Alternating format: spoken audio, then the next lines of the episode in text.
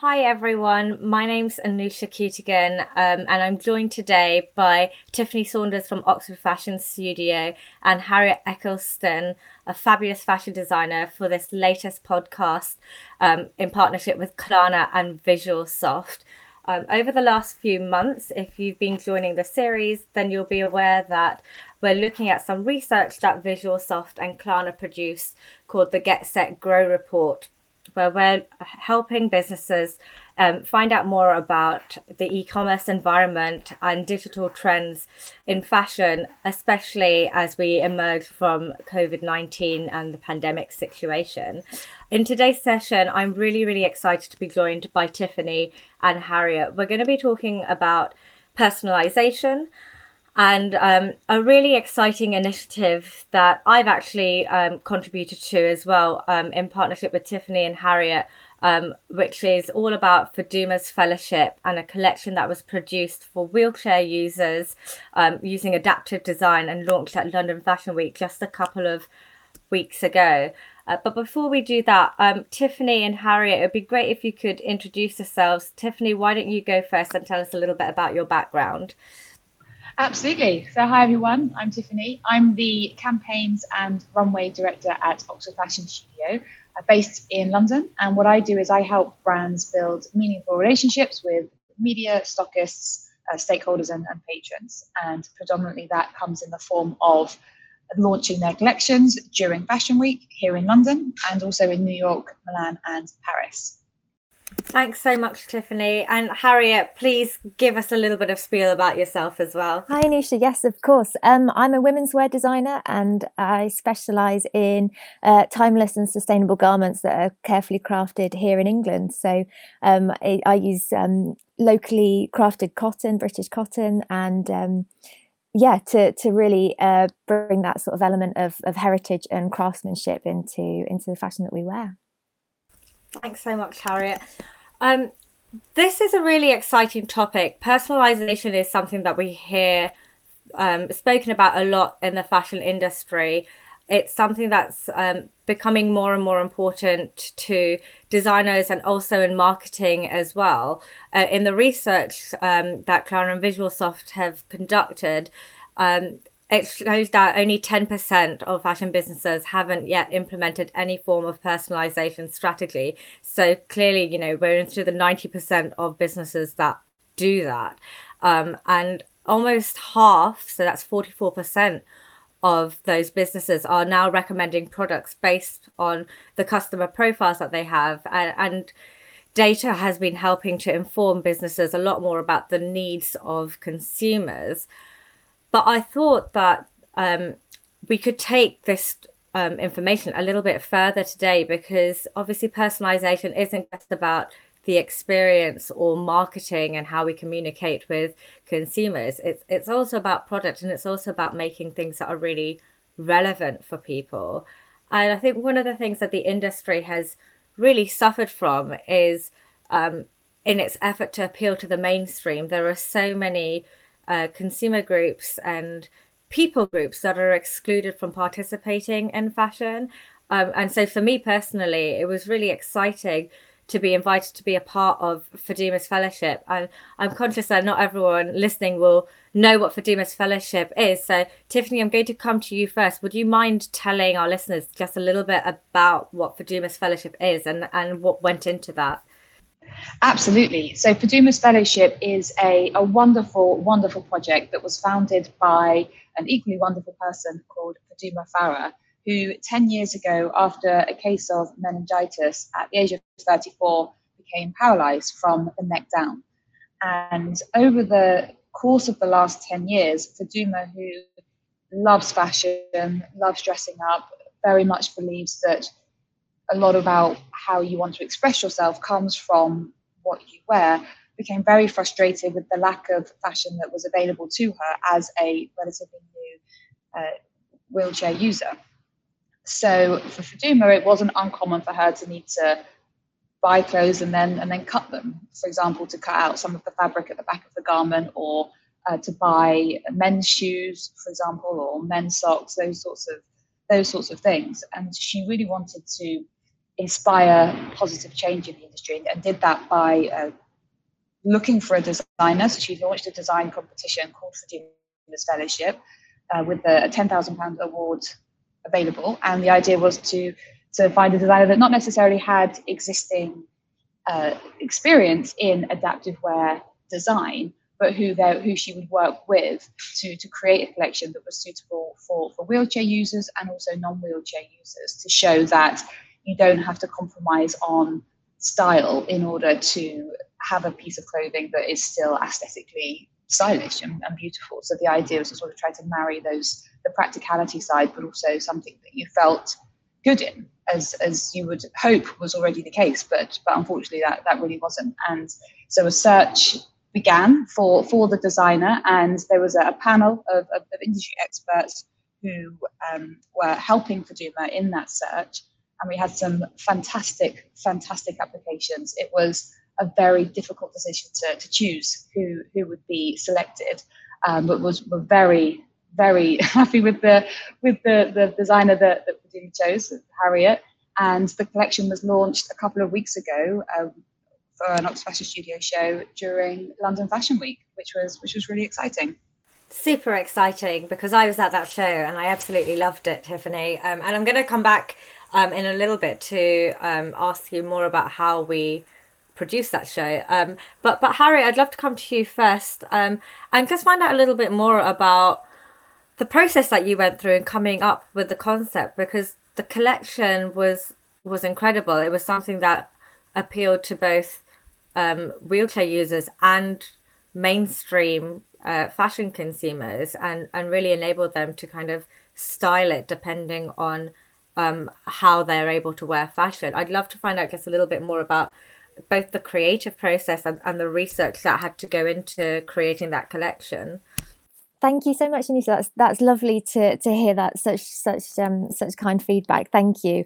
I think the it, oh, it's it's been the most incredible few months. It's it's really been a whirlwind. I think from from the, the day of like of finding out about Faduma's fellowship and, and what Faduma's fellowship was, and um, I you know I'm I'm very lucky that I've I've I, am so so grateful to be in the industry that I am to to um, to do something every day that I love, which is design and, and create clothes. And I've you know been through school and college, university, and worked in the industry, and um, and I I was shocked when I found out about Faduma's fellowship of how little I actually knew about adaptive fashion.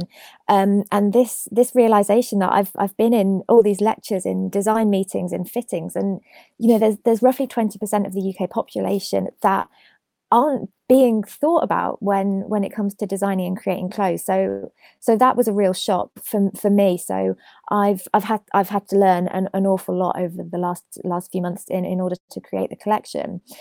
Um, I think the, the process of of the concept for for the designs came from a, a lot of different areas. Obviously it was it was vitally important that it was aesthetically pleasing you know Faduma's love of fashion and color and you know to to create something that that was um, that women would would really feel like themselves in and um, and enjoy wearing the clothes. But at the same time it was just as vitally important to make sure that the garments were practical for for, for being in a wheelchair and for um, a whole different variety of um, of problems that are in garments that are currently often not being not being looked at or, or design sites that are perhaps being overlooked such as you know how how garments have to adapt when you are seated.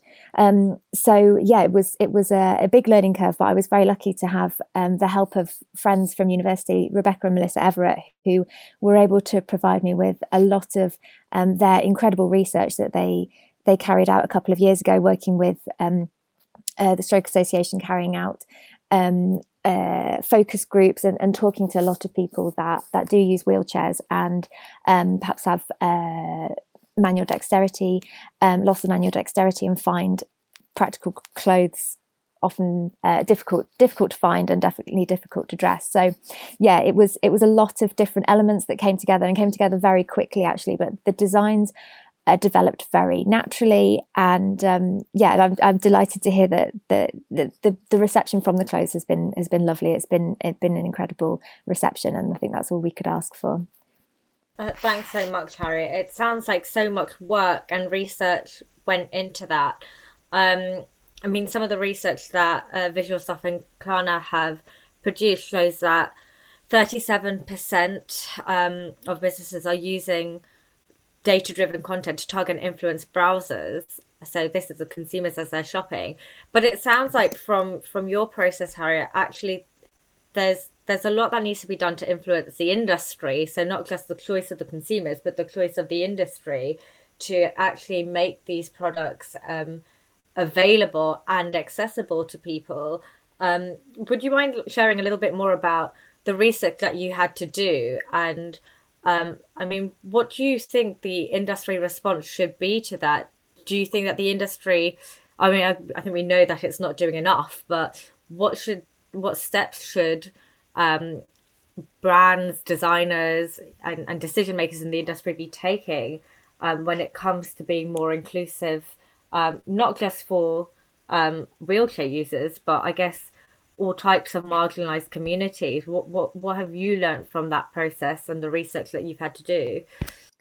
Yeah, I think um, I think a lot of it comes down to sort of taking taking a pause and and really thinking i think uh, as you say it's it's i went through all, so much time in, in education in the industry and not having these conversations um, and then and it is it's it's shocking that those conversations aren't happening and hopefully by um, through Faduma's fellowship and the catwalk show that we can that we are illustrating that that this can be done. You know, I, I was a designer that didn't know anything about it and was able to to learn um, and, and adapt the garments in such a way. So yeah, hopefully, hopefully with these conversations and and the images and um, and the show that we've produced, it it starts to spark.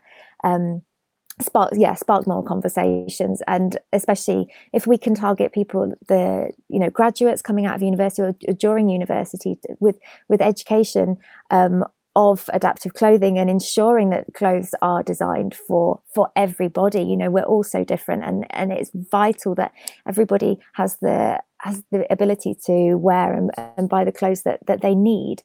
Um, but yeah it's i think it's by it's really important to just stop and take into consideration what many different people will need for their clothes. And often it's very small changes that can make a massive difference. Thanks, Harriet. And and you mentioned the show. I mean, the show is fabulous. It's the first time that we've seen runway models and wheelchairs featured on a catwalk at London Fashion Week, which I assume presents no small logistical challenges, Tiffany. Uh, what did you have to consider when you were putting together a show like this? I mean, it was it was a, a real and complete honor. I think is the first thing to say to, to be able to, to be trusted uh, with this show. As you say, it was the first show of its kind, and we wanted to really make sure that we did it justice. Um, so from our perspective, it was one of the key things was making sure that, as Harriet said, I suppose, sort of stopping and, and making and thinking through and making sure that each stage had been really thought through and that things had been put in place at the beginning to make sure it runs nice and smoothly. It was it was absolutely of course the case that a priority when it came to planning was we wanted to make sure that everybody was was comfortable, both our wheelchair using models and our non-wheelchair using models making sure they had what they needed, space to relax, access to refreshments, hair and makeup tables being in the right places, that sort of thing. Additionally, I'd say one of the, the key considerations was really thinking through the use of spaces. So there's a lot of moving parts when it comes to a show. I think any show producer would would, would be able to agree with that. Um, and often things are happening simultaneously and a space will be used for different things throughout the period of the day. So working through how all of those spaces were going to work at the different stages um, is what we spent a lot of time really mapping out and trying to recognize, okay, this is where there's going to be a pinch point. For example, hair and makeup all, ha- all happened in a separate area. But naturally, once all of the models are dressed and in the lineup, that team moves into the lineup space for final touches, which then reduces the space available to, to move around. So was just trying to really make sure that we could do everything that we could to, to think through all of the different use of spaces. uh, separately, there was the choreography as well. So we drew out various different scenarios for making sure that each model had plenty of clearance space. For example, when they reached the head of the runway, so that not only could the show could the garments be shown sort of in the best way, so we added an additional stop point, but also that when it came to turning to then come back down the runway, that that had just really been thought through, so that it was a really nice, smooth choreography. Um, and then additionally, the, the, final thing I'd say really is, is the fitting. So that worked quite a bit differently when it came to, to planning. They were far more in advance for uh, Faduma, Lauren, Heidi, Kate, Najma, and Ella, who are our wheelchair using models. And I mean, Harriet did a fantastic job here with uh, with really making sure and, and listening to each of the models to find out from them, you know, firsthand, okay, what you know, where, where their what their needs were and I think that links back to what she was saying earlier with regards to just taking a minute to, to listen and, and to ask questions as well, and linking that back effectively to, to personalization. I mean, there's there's aesthetic preference, but whereas what we're looking at here is is really a requirement that the clothes don't injure the person, which sounds so ludicrous that it would even be something we have to talk about. But unfortunately, some of the design, some very normal design things, i.e., a seam, can actually be quite problematic for somebody who uses a wheelchair. And I think looking at the fittings, that was really something to to consider to make sure that um, to make sure that the clothes were were not going to injure the people wearing them. And also, some of the models needed additional help and equipment to, to get into the clothes. So that's where we shipped some of the collection to the models' homes, whereas generally we would do all of the fittings uh, and the show prep on site. So there's a few extra little logistical things that we put in place there, um, but all hopefully in a in a in a way that meant it was nice and comfortable for everyone, nice and straightforward, and and enjoyable. I hope shows are meant to be a lot of fun, so I'm I'm hoping that all of the models uh, that they said they had had had a great time, um, and and it was certainly amazing to to have them there. And Tiffany, you've you've just described so many different elements in that journey and that process. And it really made me think about the kind of considerations that um, businesses need to think about when when people are shopping for things as well. You know as much consideration as you had to put into that show if that were a consumer who had to order a product or or go into a shop to try something on and they were um, a wheelchair user so many of those would be relevant for the the journey that they have to take to even try on that product and and I thought that was really interesting because you were really just talking about communicating on a very individual level with those users. I mean, in the research that um, we've been reviewing, we, we know that 35% of businesses are using artificial intelligence, for example, to help identify those preferences and those trends that consumers are demanding. Um, and, and retailers are also using technology to try and obtain that kind of single view of, of the customer. But actually, what you're talking about is really having that open communication and speaking to them on a very individual level. And I think that's a real challenge for businesses because we are in an age that relies more and more on technology to create those insights. And I think um, for the kinds of groups that we're, we're talking about, you know, whether it's a a minority group because of your ability or your body type or whether you're a minority group for um, because of your religion or, or ethnicity. I actually think that there are probably quite a few consumer groups that get missed out from that process when it's all automated through technology.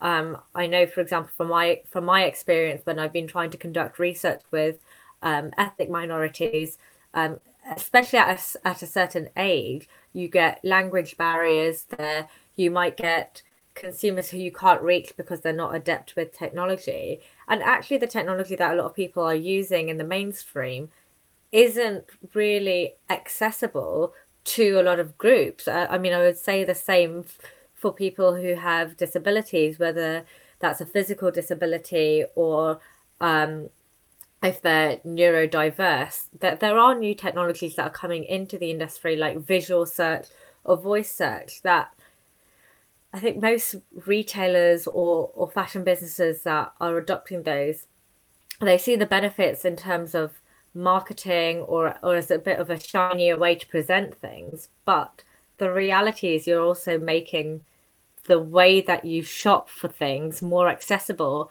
to people who might not be able to type at a keyboard for example or for people who um, don't have the language acquisition to to describe in text what they need to search for but they do know what it is visually they're looking for and actually those types of tools um, help with that journey of finding the things that you need. Um, and, and I think that's probably a problem with the industry as well. That you know, Harriet mentioned that there are there are some very small, simple changes that designers can make to be more inclusive. And I think it's the same at the retail end. There are very small, simple changes that businesses can make in order to make their products and the their brand experiences more accessible to different groups.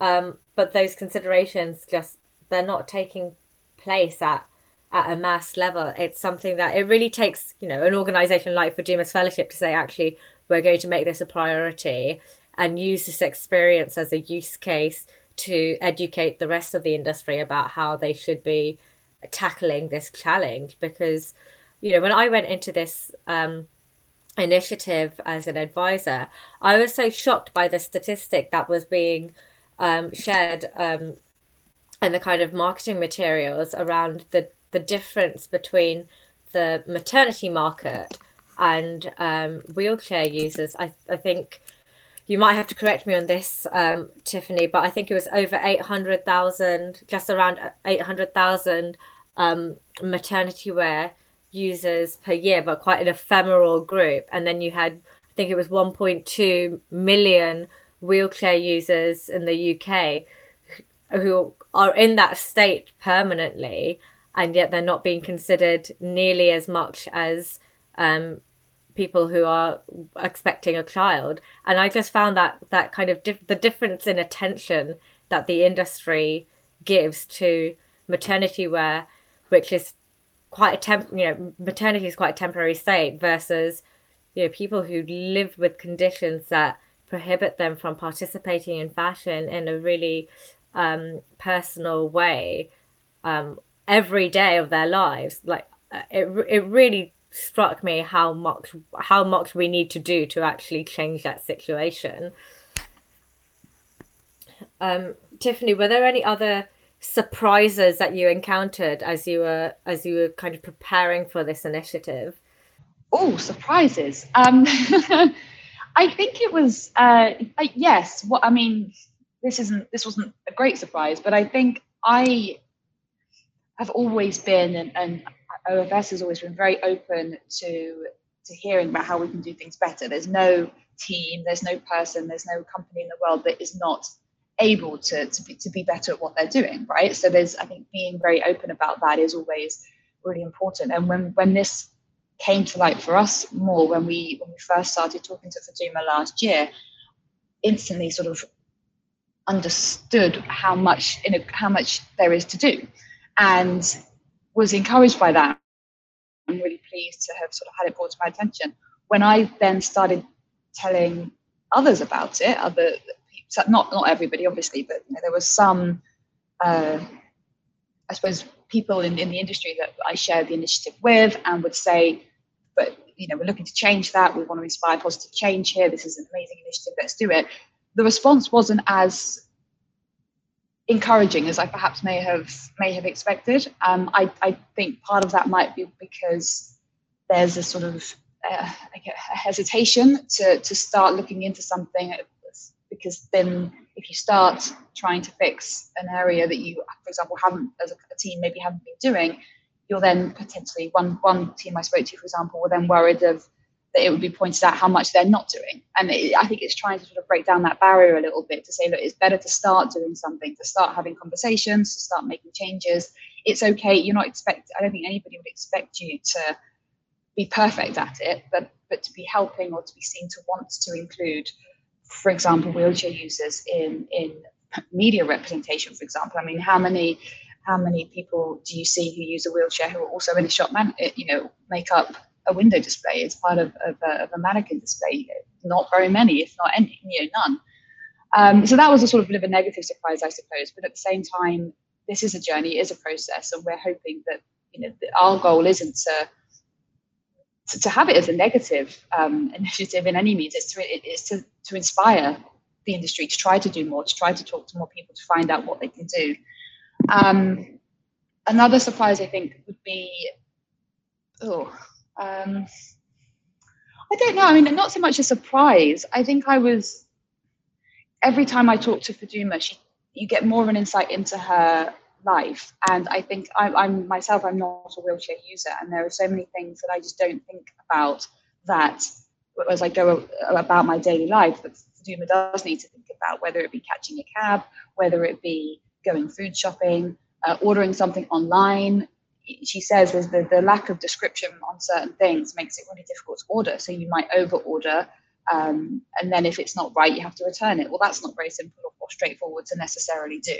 So I think the other surprise would be uh, just an insight into, and I won't use the word struggles because I think uh, Faduma is a great example, as, as are all of our models, of extraordinary people who who are brilliant and just and just carry on and have such a positive outlook in terms of in terms of their life and, and what they do but I think just having my eyes opened a bit more to to that. So now you know it, I'm, I'm I'm walking down the street, and if the pathway is particularly narrow or it's uneven, that's I, I'm I'm now more thinking, gosh, that must be really problematic for somebody who uses a wheelchair. So I think that's that was certainly a surprise as well.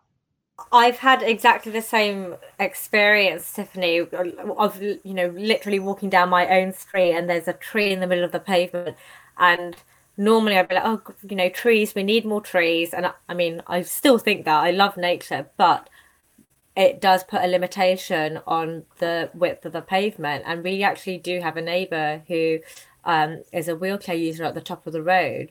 And it occurred to me that every time they go down the road, they have to go into the road, they have to go off the pavement because they, they can't fit through. And it does really make you alert to that. And, and some of the things you've described, you know, just the time that it would take for somebody who has to spend more time researching how they're going to get a product, spend more time figuring out how they're going to return a product, spend more time figuring out how they're going to try it on. Like, I don't think that there are many people in the industry who are actually just aware of the additional kind of mental and physical resources that people have to um, use up in order to do something as simple as shopping for fashion. Uh, but you made a really interesting point about that that fear to that fear of engaging and maybe being judged for for making a mistake.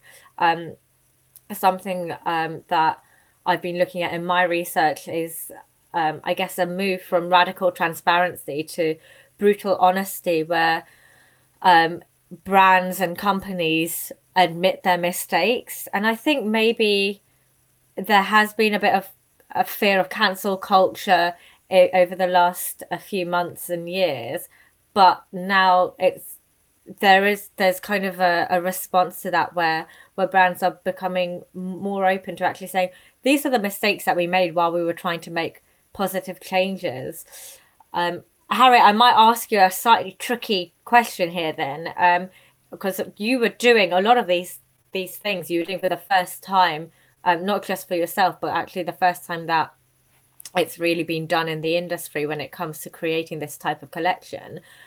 Is there anything that you would do differently, or um, I, I won't say did you make any mistakes, although if you have any mistakes that you'd um, like to share with us, um, then please do. But uh, are there things that you would do differently having been through this experience now?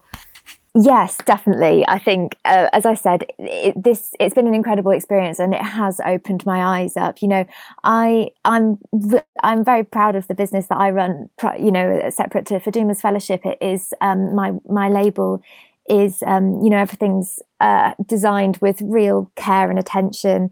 Um, I try to source as um, as sustainably, uh, you know, fabrics as sustainably as locally as possible. Uh, try and be as plastic free as possible. Um, you know, minimal waste and things like that. I also have amazing relationships with lovely customers, and hopefully try and you know, being a small business, it gives you the um, ability to to sort of personalize um, the the the relationship you have with the customers as well as products and, and things like that so yeah, I from that I I know now that that, that wasn't enough, and um, and I've actually got a collection coming out in, imminently that I've I designed prior to Faduma's fellowship. We shot it all and everything, but um, taking those garments and making, as I said, these really small changes, such as that I learned through through Faduma's fellowship, such as uh, replacing buttons with magnets um, or magnetic press studs, which just takes that the for those that um, have loss of manual dexterity, it means that you can wear a, a lovely shirt that still looks buttoned up, but it is so easy to put on. And it's just those small changes, and that that's what I'm now implementing into my business. Um, but yeah, as for for Faduma's fellowship, it's yes, it was a huge learning curve. I'm my background's in pattern cutting, and I love the technical elements and the the problem solving side of garment construction. Um, so there was an awful lot of um, of trial and error. There were a lot of calico toiles, um, a lot of samples, and as um, Tiffany said, the fitting process was um, essential. It was lovely to meet the models and get to know them, and sort of see areas of the garments that perhaps weren't working so well, um, shapes, silhouettes that had to be altered for for the models. So yeah, it, it was uh, it was very interesting and, and a lot to learn. But uh, yeah, I think sometimes it, it's just the small changes that, that can make a massive difference. I actually found it really interesting when I was sitting in the audience of the show um, that you actually saw the the finished products from a different perspective because normally when you're sitting in a fashion show and the models are walking past you you're looking up at them. And it was just literally a different angle when you had models in wheelchair going past you because you could see the products at eye level and that changing perspective it, it, it was a really different way of viewing the products in that environment. And I think I think you're right, Harry. A lot of it is making small changes and and actually there are a lot of people who are still right at the beginning of their journey with with these issues. Um, when it comes to diversity, it's it's really difficult if you've not experienced um, something yourself to understand the need or to understand the reason why something needs to be done a different way. And for me, just sitting in the audience and seeing those products at eye level and at a different perspective, it, I, I don't know. I feel like something clicked for me in that moment where even in in my everyday life, if I encountered somebody in a wheelchair normally, I wouldn't be sitting down at eye level with them. I'd probably be standing up and physically kind of looking down at what they were wearing, whereas to actually say eye level was a very different physical experience for me, and and maybe that's that's what we need more of for people who are trying to champion positive change in the industry, to find ways that where they and those that they're trying to influence um, can ex- can experience things in a in a in a different way that helps them to get more understanding of the experience of people who are marginalized. Um, I mean, on that then, Harriet, what what is next for the collection? Um, because we've we've put it on the the catwalk at London Fashion Week. It's got amazing, it's received amazing attention from press and media. But obviously, we want these products to be available to people are you able to share a little bit about what what's how the collection is being developed or what's next for the range? Yeah, I think you're right. We have been blown away by the response. It, has been amazing to to see people's interest and how they've responded to the garments.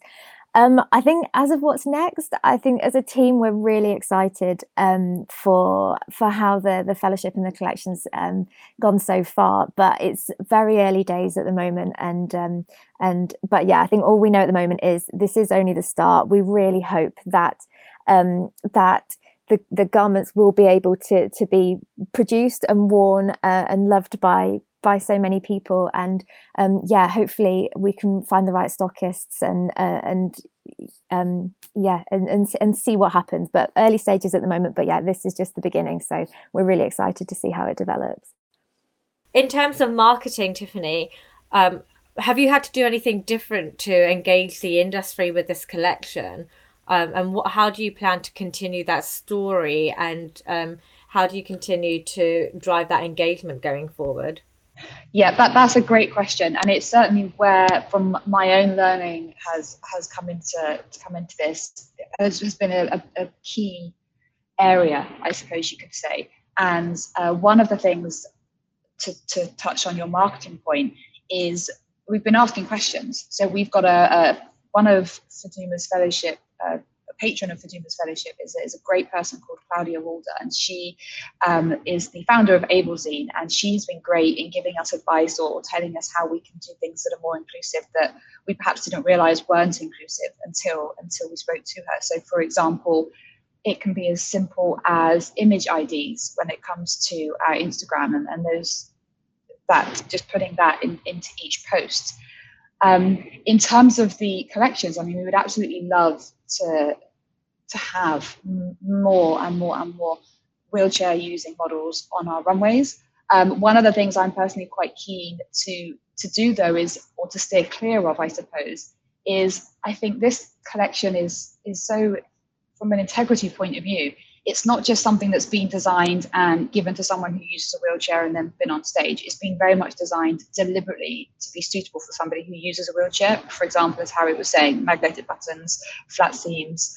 So what I would not want to do is put something that's not suitable for somebody or is going to cause them any form of pain into into a collection. So it's part of what it is when it comes to marketing, I suppose, is trying to open up the idea here as to how pieces can be made. The piece itself doesn't need to change. The idea is somebody could wear a pair of trousers if they're a wheelchair user or not. That's kind of the goal I think that we'd love to start talking about when it or continue talking about when it comes to, you know, how collections are made so that they are suitable for for a wider variety of um, of people.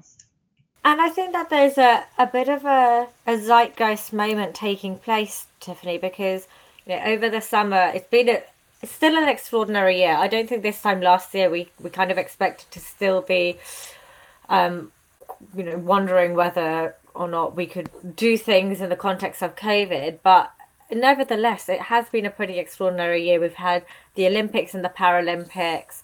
Um, we had a, I think, probably one of the most vocal and exciting Pride months this year as well, because it, it, it was almost in response to the pandemic, it was also one of the first um, events that people started doing live again, and and it's been a really exciting time where um, I think there's a a general cultural attitude of openness to positive change, and and there's an opportunity to ride that wave a little bit where if you are really putting in maximum effort to making those changes there is an atmosphere of people being willing to respond to that in a, in a positive way. And you, I think you phrased it really beautifully um, earlier, where you you were talking about how the people you've encountered um, live with disabilities, where it's it's not a negative to them; they're positive people. It's everyday life, and for the industry, it shouldn't be treated as a negative either. It should be just treated as something different and trying different and new things is how we get innovation in the fashion industry as well and and it's how we bring novelty to consumers too um, so i think i personally think it's just a really exciting time to be able to do that um, and I'm, I'm conscious that we're kind of getting to the end of the session now but i'd just like to ask both of you before we wrap up what advice would you give to the fashion industry when it comes to making these changes um, for more inclusive design and more inclusive business models. Um, I'll, I'll ask you first, Tiffany. Yeah, so I have three things that come to mind. The first would be to don't exclude the people you're trying to be more inclusive of when you're having the conversation, which sounds painfully simple. But the reality is, I think the best way to properly understand and to learn the needs of somebody for example, who uses a wheelchair, if as a company you deem something that to be an important part of, of what you're doing, which it absolutely is, talk to people who use a wheelchair. And, and in my experience, particularly throughout Faduma's fellowship, I think I overcame this notion of, oh, I don't know if I, is that impolite for me to ask this question?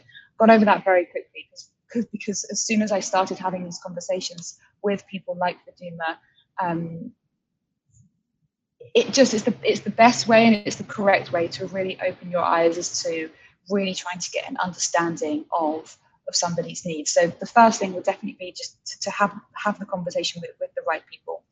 From a plan point of view, I think have a plan, like a long term plan. As we touched on earlier on, no one is expecting everything to be perfect and, and is absolutely, you know, ticks all, all of the all of the boxes straight away.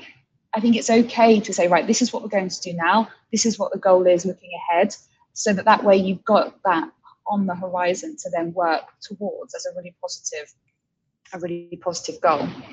Um, and I said three things, but I forgot what the third. I forgot what the third thing was going to be. Um, so we'll just stick with those two things. I think. I think one would be just to yeah to talk to uh, talk to people. This isn't really an advice actually, but it's something that I think could be quite good to do, and it actually comes from uh, a project that I did many years ago, but also a project that was part of Harriet Reber-Mel's research, which was touching a little bit on how you may not necessarily think about these things unless you encounter them. For example, if you become a wheelchair user, then you become more familiar with different thing, different ways you need to do things. One of the things that uh, Reb, Harriet, and Mel did was was some experiments. So, for example, if you sit in a chair and you don't use one of your arms, you know, just get get yourself dressed, and then you'll have an understanding of how much longer it takes and how much harder it can be um, for someone in a similar situation. And I think just trying to to put yourself in someone else's shoes, to think through things. Um, and you know, what would you, you know, if your if your sister or your a parent or a friend was in a particular situation, you'd want them to live a complete and a, and a full life. And so, just being open, I think, to being inclusive, you because everyone everyone just misses out. It's, an incredible part of of, um, of, of the community, and I think everyone misses out if if, uh, if, the, if the exclusion remains, particularly in a, in a market that is so populated for, for example, people who don't use a wheelchair. It just seems crazy that, uh, or, or not right that, that there's this there's this gap. Um, thanks, Tiffany. I, I completely agree with you. And and actually, you know, you said talk to the people that you're trying to include. Make sure you don't exclude them. I think one of the things that um, really impressed me about the initiative was you weren't just talking to Faduma, although she was the face of the initiative and the person who came up with this, that willingness to collaborate with other wheelchair users, I think brought such a richness to the execution because I think especially when you're looking at something like um, a physical condition, everyone's experience of that is different, and the fact that you you know you had different wheelchair using models and you also had um, wheelchair users um, a number of different wheelchair users on the panel as well that that in and of itself is is broadening that inclusivity. So you're not just relying on one person's experience to inform quite a big change.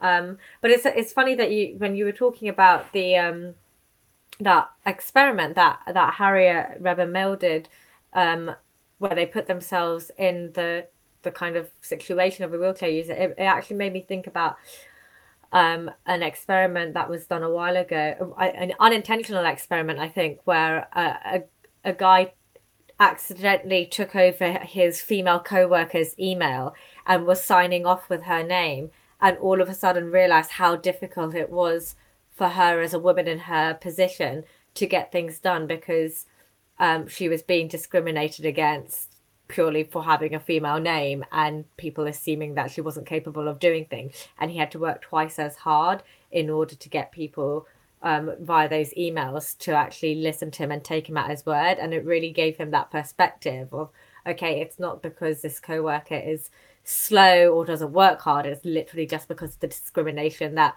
she faces. Um, and it's so interesting to hear that you that you actually did those experiments, Harriet. I mean, just as a, a final question to you, what would your recommendation be? What what would you want the industry to think about going forward? Um, any parting words of advice? I think Tiffany summed that up perfectly. So I'm not sure what I can add, but I think yes, it's Tiffany hit the nail on the head and just said talk to people. You know, I, have been so lucky that that Faduma's opened up her world to me, and and in doing so, and and doing Faduma's fellowship to to so many other people, and and you know throughout the last few months i've been having sort of conversations even with friends and friends saying oh yes my my niece uses a wheelchair or yes my my friend finds it really hard to find these this certain types of clothing. And and that's something that i was not aware of before. And, and i think having having these conversations is is so important and it's so powerful. Um but yeah i think yes, there are big differences in in fashion and garment construction that needs to be changed, and yes, um, a lot of them are, are quite challenging um, technically. But it, as I as I've said, it is the small things, you know, such as the magnets, it's um, the seams, but also in shops. You know, you were you were talking about rails.